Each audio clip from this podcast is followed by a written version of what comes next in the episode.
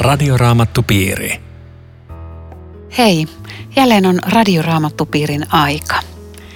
Tänään keskustelemme Riitta Lemmetyisen ja Eero Junkkaalan kanssa toisen korintilaiskirjeen luvusta neljä, jonka pääotsikko on Aare Saviastioissa. Minun nimeni on Aino Viitanen ja tekniikasta huolehtii Aku Lundström. Jae kaksi alkaa aika räväkästi. Olemme hylänneet kaiken salakähmäisen, emme toimi petollisesti emmekä vääristele Jumalan sanaa, vaan tuomme esiin totuuden ja toivomme, että jokainen omassa tunnossaan arvioi meidät Jumalan edessä. Tässä on monta asiaa. Puhutaan jälleen omasta tunnosta, puhutaan totuudesta ja toivosta ja siitä, että kristitty ei koskaan ole mitenkään salakähmäinen. Mikähän se on kreikaksi salakähmäinen? En, en ole katsonut ja jos olisinkin katsonut, niin en ehkä ymmärtäisi, koska, en tiedä, koska se tota, saattaa olla sana, joka ei usein esiinny täällä. Mitä tuo Jumalan sanan vääristely teidän mielestä voisi olla? No mulle tuli mieleen, kun mä tämän luin, että voisiko se olla ainakin sitä, että, että puhutaan niin kuin armosta – ja Jumalan rakkaudesta, mutta ohitetaan ja jätetään kokonaan syrjään synti, kadotus. Tavallaan niin kuin ollaan moderneja ja tarjotaan jotain hyvää, mutta ei tätä taustaa vasten, joka ilman muuta kuuluu siihen. Vai, mm. vai mitä niin. sulle tulee joo, mieleen? Joo, varmaan. Mä mietin niin kuin jotenkin paljon kauemmas mielessäni, että mitä Paavali tarkoittaa, kun hän sanoo julistavansa Jumalan sanaa. Tarkoittaako hän, että hän opettaa sitä, mikä on vanhassa testamentissa kirjoitettu, vai tarkoittaako, että hän opettaa sitä, mitä apostolit on opettanut, vaiko sitä, että hän julistaa sitä, mitä pyhänkin antaa hänelle julistettavaksi, mutta se ei ole kumpaakaan näistä. Siis on luultavasti oikea vastaus, että se on, se on kaikkea tätä, eli se, on, se nousee siltä pohjalta, minkä Jumala on ilmoittanut vanhassa testamentissa. Sitten se on Uuden testamentin maailmassa, se on apostolien opetus. Sitähän Paavali eh, niin kuin pitää auktoritatiivisena opetuksena. Se on siis Jeesuksen opetus tietenkin, mutta että Jeesuksen opetus, jota apostolit jatkaa. Ja se on Jumalan sanaa. Se on, se on olemassa siis sellainen tieto oikeasta kristillisestä opista, jota Paavali eh, jakaa eteenpäin. Se ei ole mitä tahansa, vaan se on tietty kristillinen oppi. Ja, ja sitä hän julistaa ja sitä hän ei suostu vääristelemään. Eli, eli hän ei mene harhaoppien suuntaan, koska oli olemassa harhaopettajia.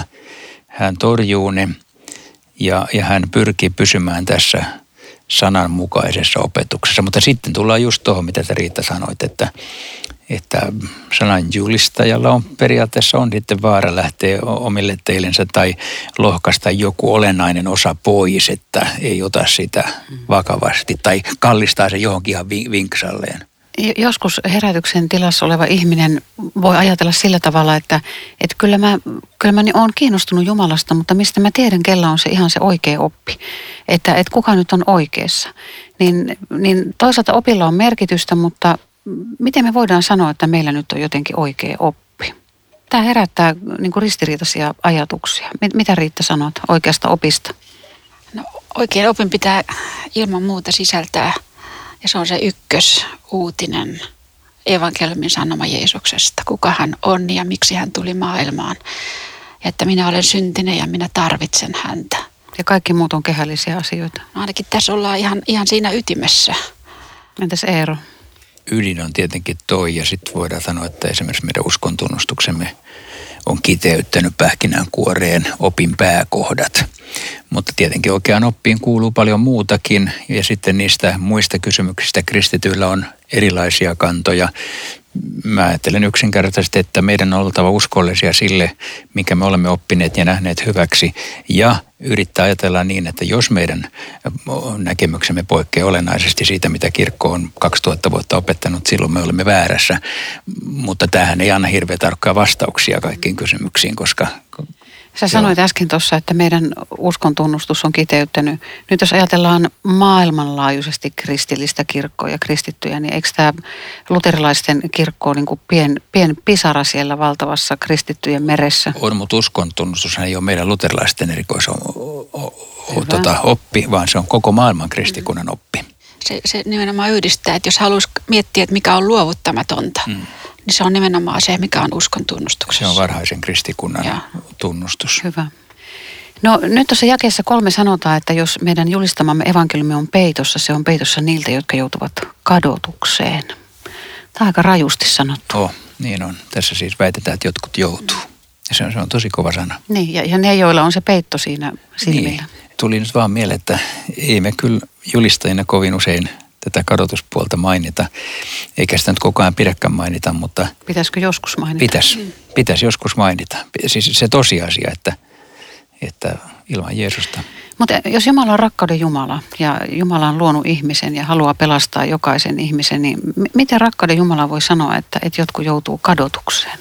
Näinhän yritetään tarjota tämmöistä armooppia, että Jumala niin synnit katsoo sormien läpi, että ei se ole niin paha, kaikki pääsee taivaaseen. Mutta jos lukee Paavalia, niin synti on, on kuoleman vakava ja kadottava asia ja se sai alkunsa syntilankemuksissa, jossa välit ihmisen ja Jumalan välillä katkes. Eikä ihminen voi tulla sen jälkeen samalla lailla, kun sanotaan rintamakarku, se lähtee karkaa rintamalta, sehän on iso rikos. Se tulee takaisin ja sanoo jollekin upseerille, terve, tulin taas takaisin ja asiat menee niin kuin aina ennenkin menee, eikä mene. Siis jotain pitää selvittää ja sovittaa. Ja sen takia... No, jos kerran me kärsitään nyt Aatamia ja Eevan mokan takia, niin eikö, eikö meidän tilanne vähän toinen, että, että miksi meidän pitää nyt kantaa niin kuin niiden mokia tässä? Jos sä katsot maailmaa ympärille, niin se näyttää kyllä siltä, että kaikki kantaa. Että mm. syntiä on niin tuhottomasti tässä maailmassa ja kun sä katsot oman sydämisen, sieltäkin no, löytyy. No, eikö että... Jumala ole silloin epäoikeudenmukainen?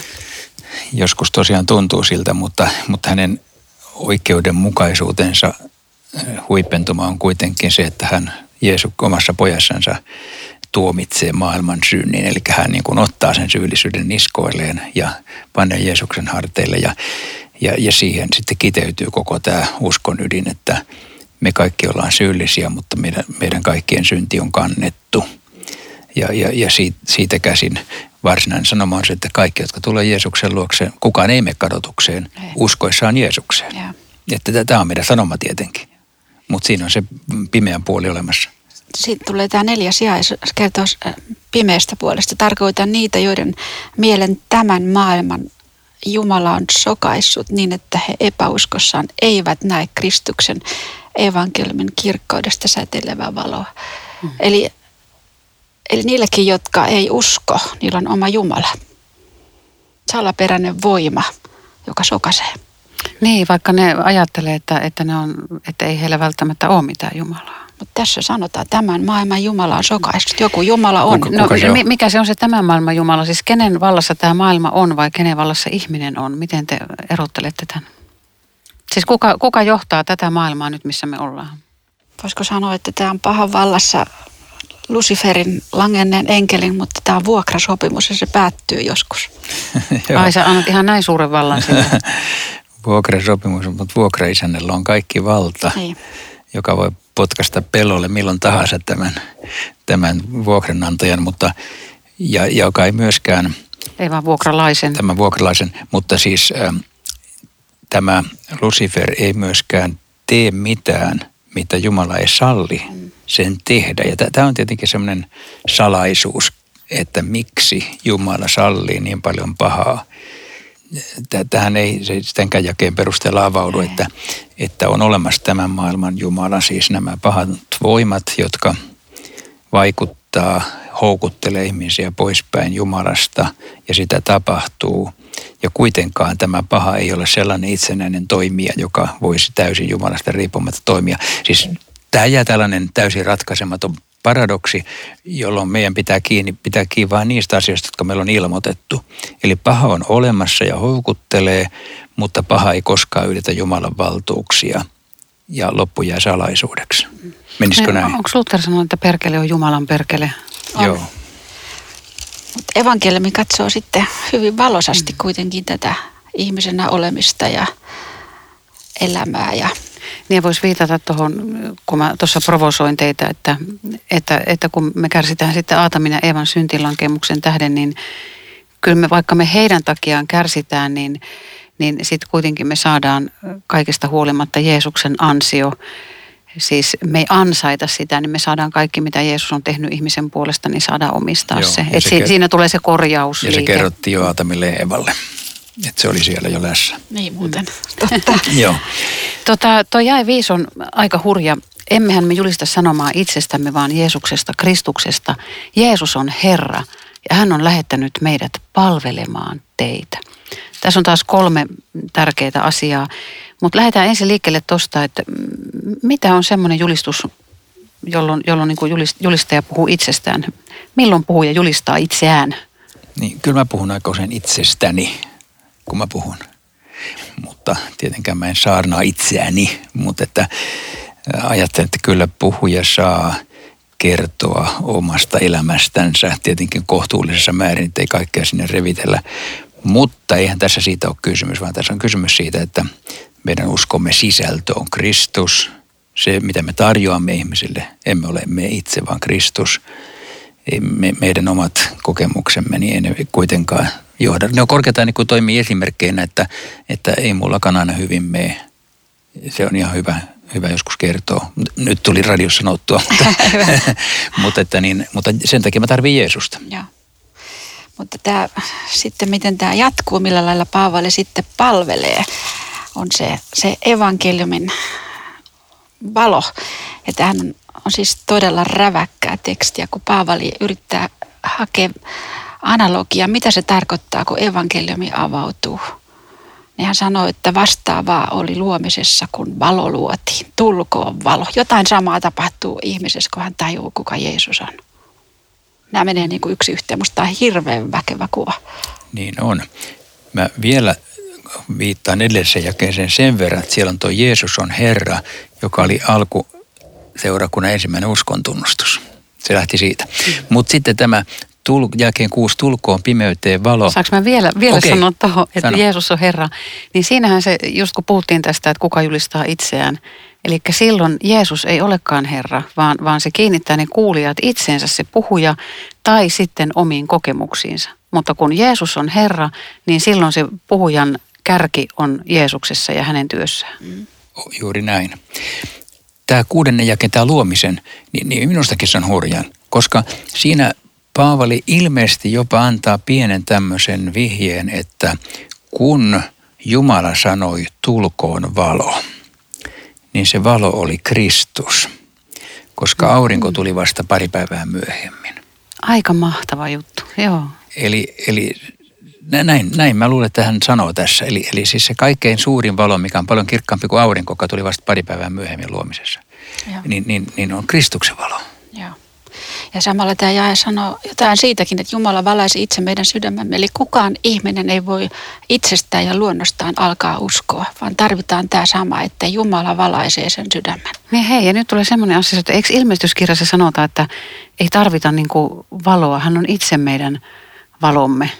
Joo, siellä, siellä muut lamput ja auringot niin, jää niin, tarpeettomiksi. Niin, niin, Joo, näille Kristus on niin kirkas valo. Kyllä. Tämä on Radioraamattu Piiri.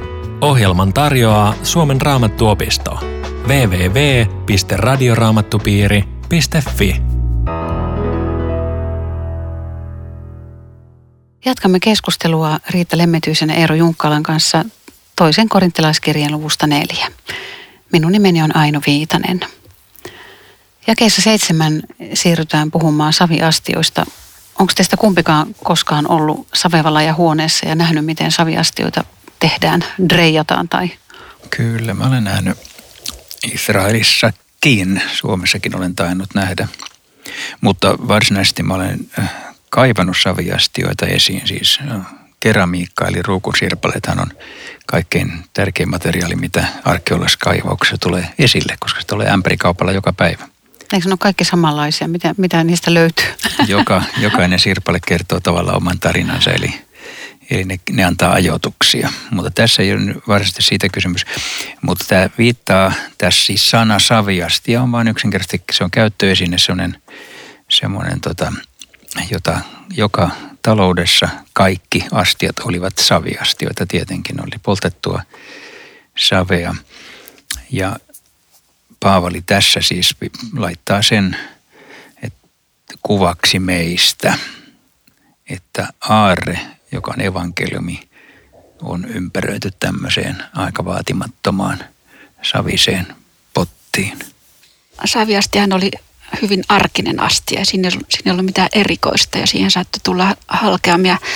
Mutta jos ajattelee tätä taustaa vastaan, että mihin tämä kirja ja kirjoitetaan ja sitä tilannetta, niin siellähän oli näitä suuria hengenopettajia, jotka tarjosivat suuria kokemuksia Jumalasta ja heillä on jotain enemmän kuin Paavalle. Ja sitten ne osoitti, että kattokaa mikä rääpäle toi, jos ei osaa puhua ja se aina sairastaa ja sillä ei ole yhtään mitään.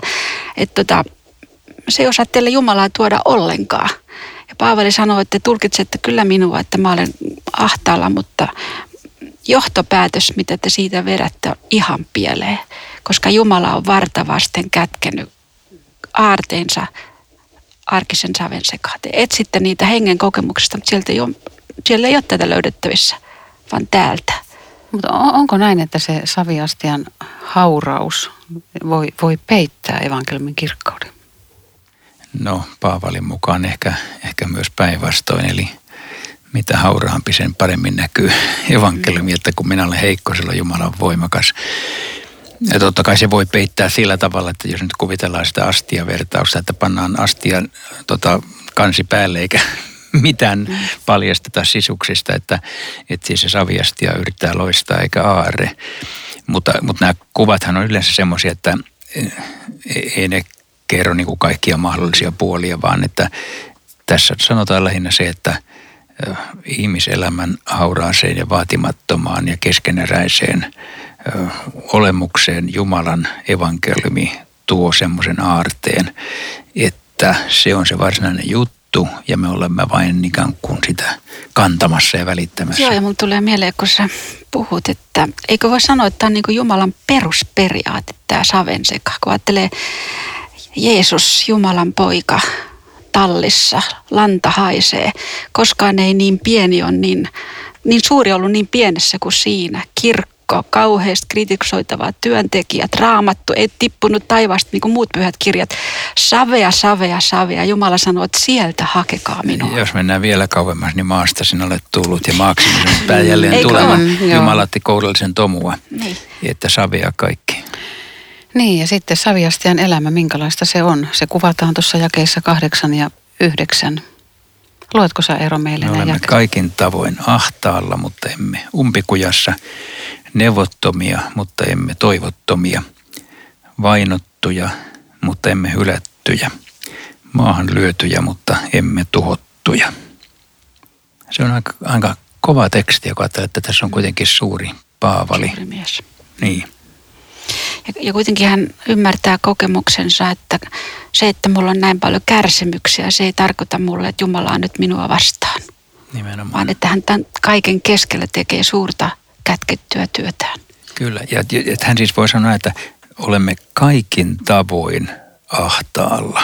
Mm. Siis, että ei vaan jostain suunnasta joskus tai uskon tähden, vaan vähän niin kuin joka puolelta puristaa. Mm. Ja se on vielä presensissä, että, mm. että nyt ja ehkä, ehkä eilen ja ehkä huomennakin. Ja. Tästä voi mennä sitten ihan niin kuin toiseen ääripäähän, että, että onko sitten oikean kristityn merkki se, että, että on kerta kaikkiaan niin ahistavaa ja, ja tota, henki on uhattuna ja että, että jos ei sellaista ole, niin sitten sä et ole kristitykään. Joo, tota, niin, joo mä, mä, muistan kyllä, että mä nuorena kristittynä joskus rukoilin, että Jumala anna paljon ahdistuksia, että olisi paljon, paljon pyhitystäkin, mutta sitten mä laikkasin joskus rukoilemasta. Ei, ei se Tuliko niitä? No ei niitä niin kauheasti ole tullutkaan. Siis se, se tota, ei se kuitenkaan noin. Tuo on hyvä kysymys, koska, koska ei se tota, kuitenkaan näin mene, mm. vaan, vaan tota, mä ajattelen, että pikemmin niin päin, että silloin kun elämään niitä tulee, niin silloinkin mä saan tietää, että Jumala on mun kanssani. Eli että ei niin, että mä tavoittelen niitä ahtauksia, ei niin, että sen aina täytyy olla sitä, vaan että kun sellaiseen vaiheeseen elämässä joutuu, niin mä tiedän, mä voin täältä lukea, vaikka olemme ahtaalla, emme ole umpikujassa. Sitä ei ole umpikuja, tai ei niin kuin loputon päät, tai päättymätön tie, vaan, vaan tässä on, tämän putken päässä on valoa. Mm tässäkin on se toivon näköala. Että missään ei tule semmoista, että tähän se sitten loppu, vaan taas se jatkuu. Taas Jumala tuli ja, ja tota, auttoi tästä tilanteesta. Mutta onhan se aika rajua, kun hän tälle seurakunnalle kirjoittaa, että meissä siis tekee työtään kuolema, mutta teissä mm. elämä. Se, se on vähän, tom, olisiko se pikkusen ironia tai tällaista No mä mietin, että siinä on vähän, joo, kyllä. Mut, voi olla, että se on ironia, mutta ajattele tota lähetystyötä, kun pioneerit lähtee, kuinka paljon uhreja ja aikanaan myöskin omaisia menehtyi siellä lapsia. Mm. Että kyllä moni lähetystyöntekijä saattaisi sanoa, että meille kuolema, teille, teille paka, elämä. pakanoille mm. elämä. Joo. Kyllä, se, semmoisessa tilanteessa ikään kuin se hinta, mikä maksetaan, niin se niin kuin näkyy ja se on konkreettinen. Moni miettii, että lastensa koulutus ja kaikki, mitä siinä periaatteessa maksaa. Mutta eihän se, jokainen kristittyhän ei kuule sellaista tietä, että sinne ikään kuin ulkonaisesti ei, maksetaan ei. paljon. Se on jossain se luettelo, mä nyt en muistatte, muistatte paremmin, missä, missä luetellaan, että että jotkut pääs kokemaan Jumalan lupauksien toteutumista ja ne, ne voitti ja, ja, ja ne parani ja, ja, ja, ja sitten toiset taas joutu kulkemaan niin kuin eläinten nahoissa ja, ja niitä reviittiä, ne oli areenalla muiden katottavana. Että siis toiset saa toisenlaisen kohtalon ja toiset saa toisen ja kuitenkaan kukaan ei pääse ennen, ennen toistansa niin kuin Jeesuksen tykö. Että yhdessä me sinne mennään ja Jeesuksen kanssa ollaan. Että, että tuli vaan se luettelo mieleen. Joo. Joo. Mä oon joskus ajatellut sitäkin raamatun kohtaa, se on sanallaskujen kirjassa, että, että va- vaaka on Herran ja Herran ovat kaikki punnukset tai jotenkin tällä, että, että Jumala antaa meille niin kuin sopivan määrän punnuksia, eli näitä painoja – ja ei niitä tarvitse tavoitella. Sitten saa suuresti kiittää Jumalaa, jos elämä on noin kohtalaisen hyvässä jamassa ja jaksaa paljon.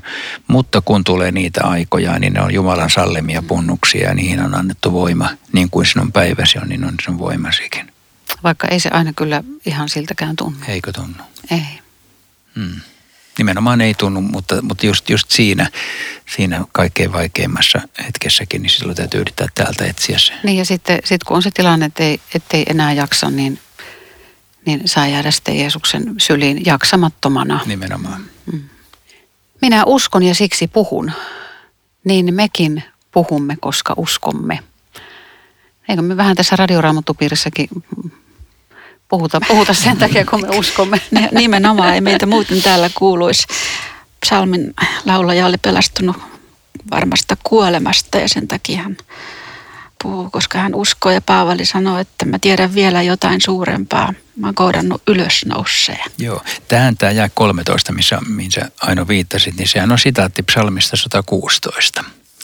Ja, ja mä katsoin sen tätä miettiessäni, niin ajattelin, että Paavali on joko lukenut tämän psalmin kirjoittaessaan tätä kirjettä, tai sitten hän osaa sen ulkoa, mikä on erittäin mahdollista, koska aika usein raamatussa on silleen, että kun lainataan jotain tiettyä kohtaa, niin eh, samalla ajatuksissa se koko asiayhteys on läsnä, koska ihmiset yleensä tunti raamatun ne tun, juutalaiset tunsi tai kristit, ne oli, ne oli lukenut vanhaa testamenttia, nimenomaan juutalaiskristityt lähinnä, niin tämä on, tämä psalmi 116 on vähän samantyyppinen. Sen voisi vaikka radion kuuntelija tai raamattupiiriläinen lukea omaksi rakennuksekseen, koska se on se sama tunnelma, mikä on tuossa Paavaliluvussa.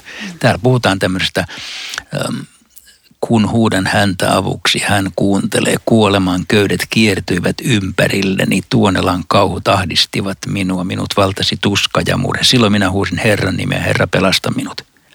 Minä uskon, siksi minä puhun. Se on, se on hirveän hyvä psalmi. Joo.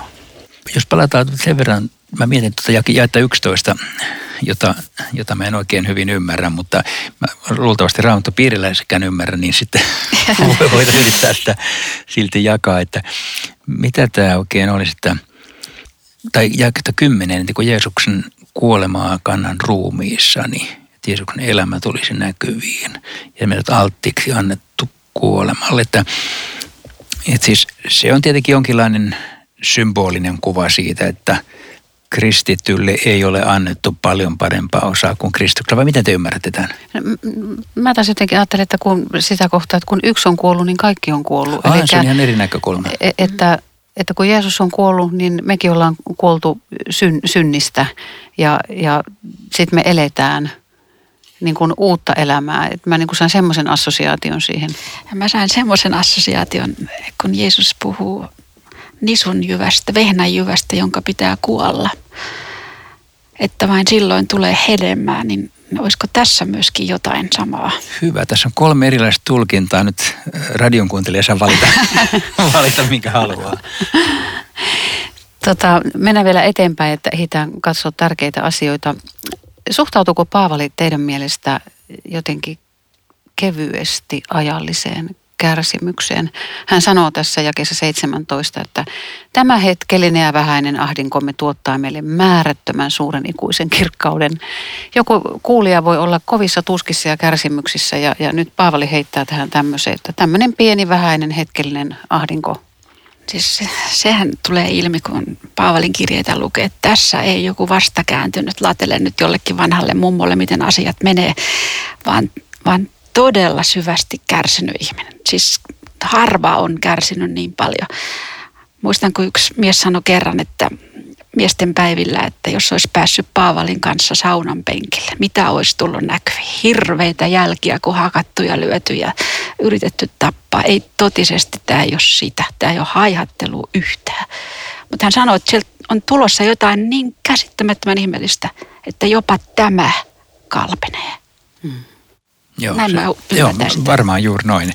Että se on, se on tämmöinen kontrasti. Siis pa- Paavali, Paavalin tyypillinen tapa ilmaista asioita on panna vastakohtia näkyviin ja yrittää sillä niin kuin kirkastaa sitä asiaa. Että, ja tässä siis, että kun siellä on niin suuri kirkkaus, niin siinä valossa me sanomme, että oho, no, no ne oli loppujen lopuksi pikkujuttuja, mutta ei ne nyt ole pikkujuttuja. Nythän ne on tätä umpikujaa, sehän on hirveä umpikujas.